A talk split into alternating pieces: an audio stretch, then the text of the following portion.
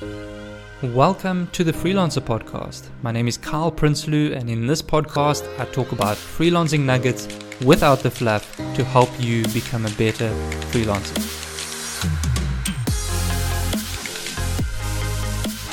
Freelancing is a numbers game.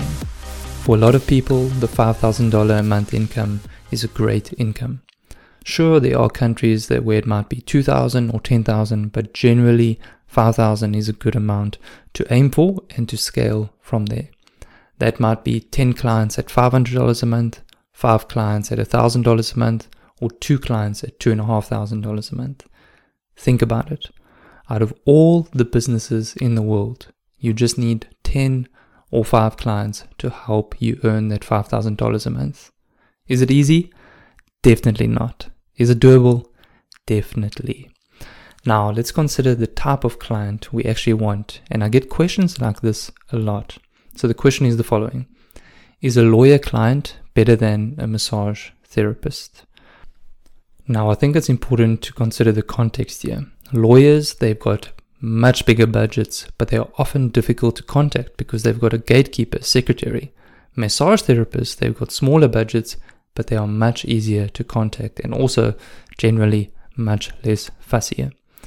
What matters is the numbers and the offer that you're pitching for that particular niche. In this case, a $1,000 monthly package of, of services for lawyers can be good, and a $500 package for massage therapists would be even better. Now, if we consider outreach like Google Maps, emails, calls, social media, and if we work on 100 outreach messages, we should try and aim for at least three to five replies and try and send one to two proposals, and hopefully that converts into one client. Now, yes, some niches require more emails to get results. This could even be 300 emails to get your first paying client. And as I mentioned earlier, context is important. Are you a brand new freelancer or are you established with the results that you can prove?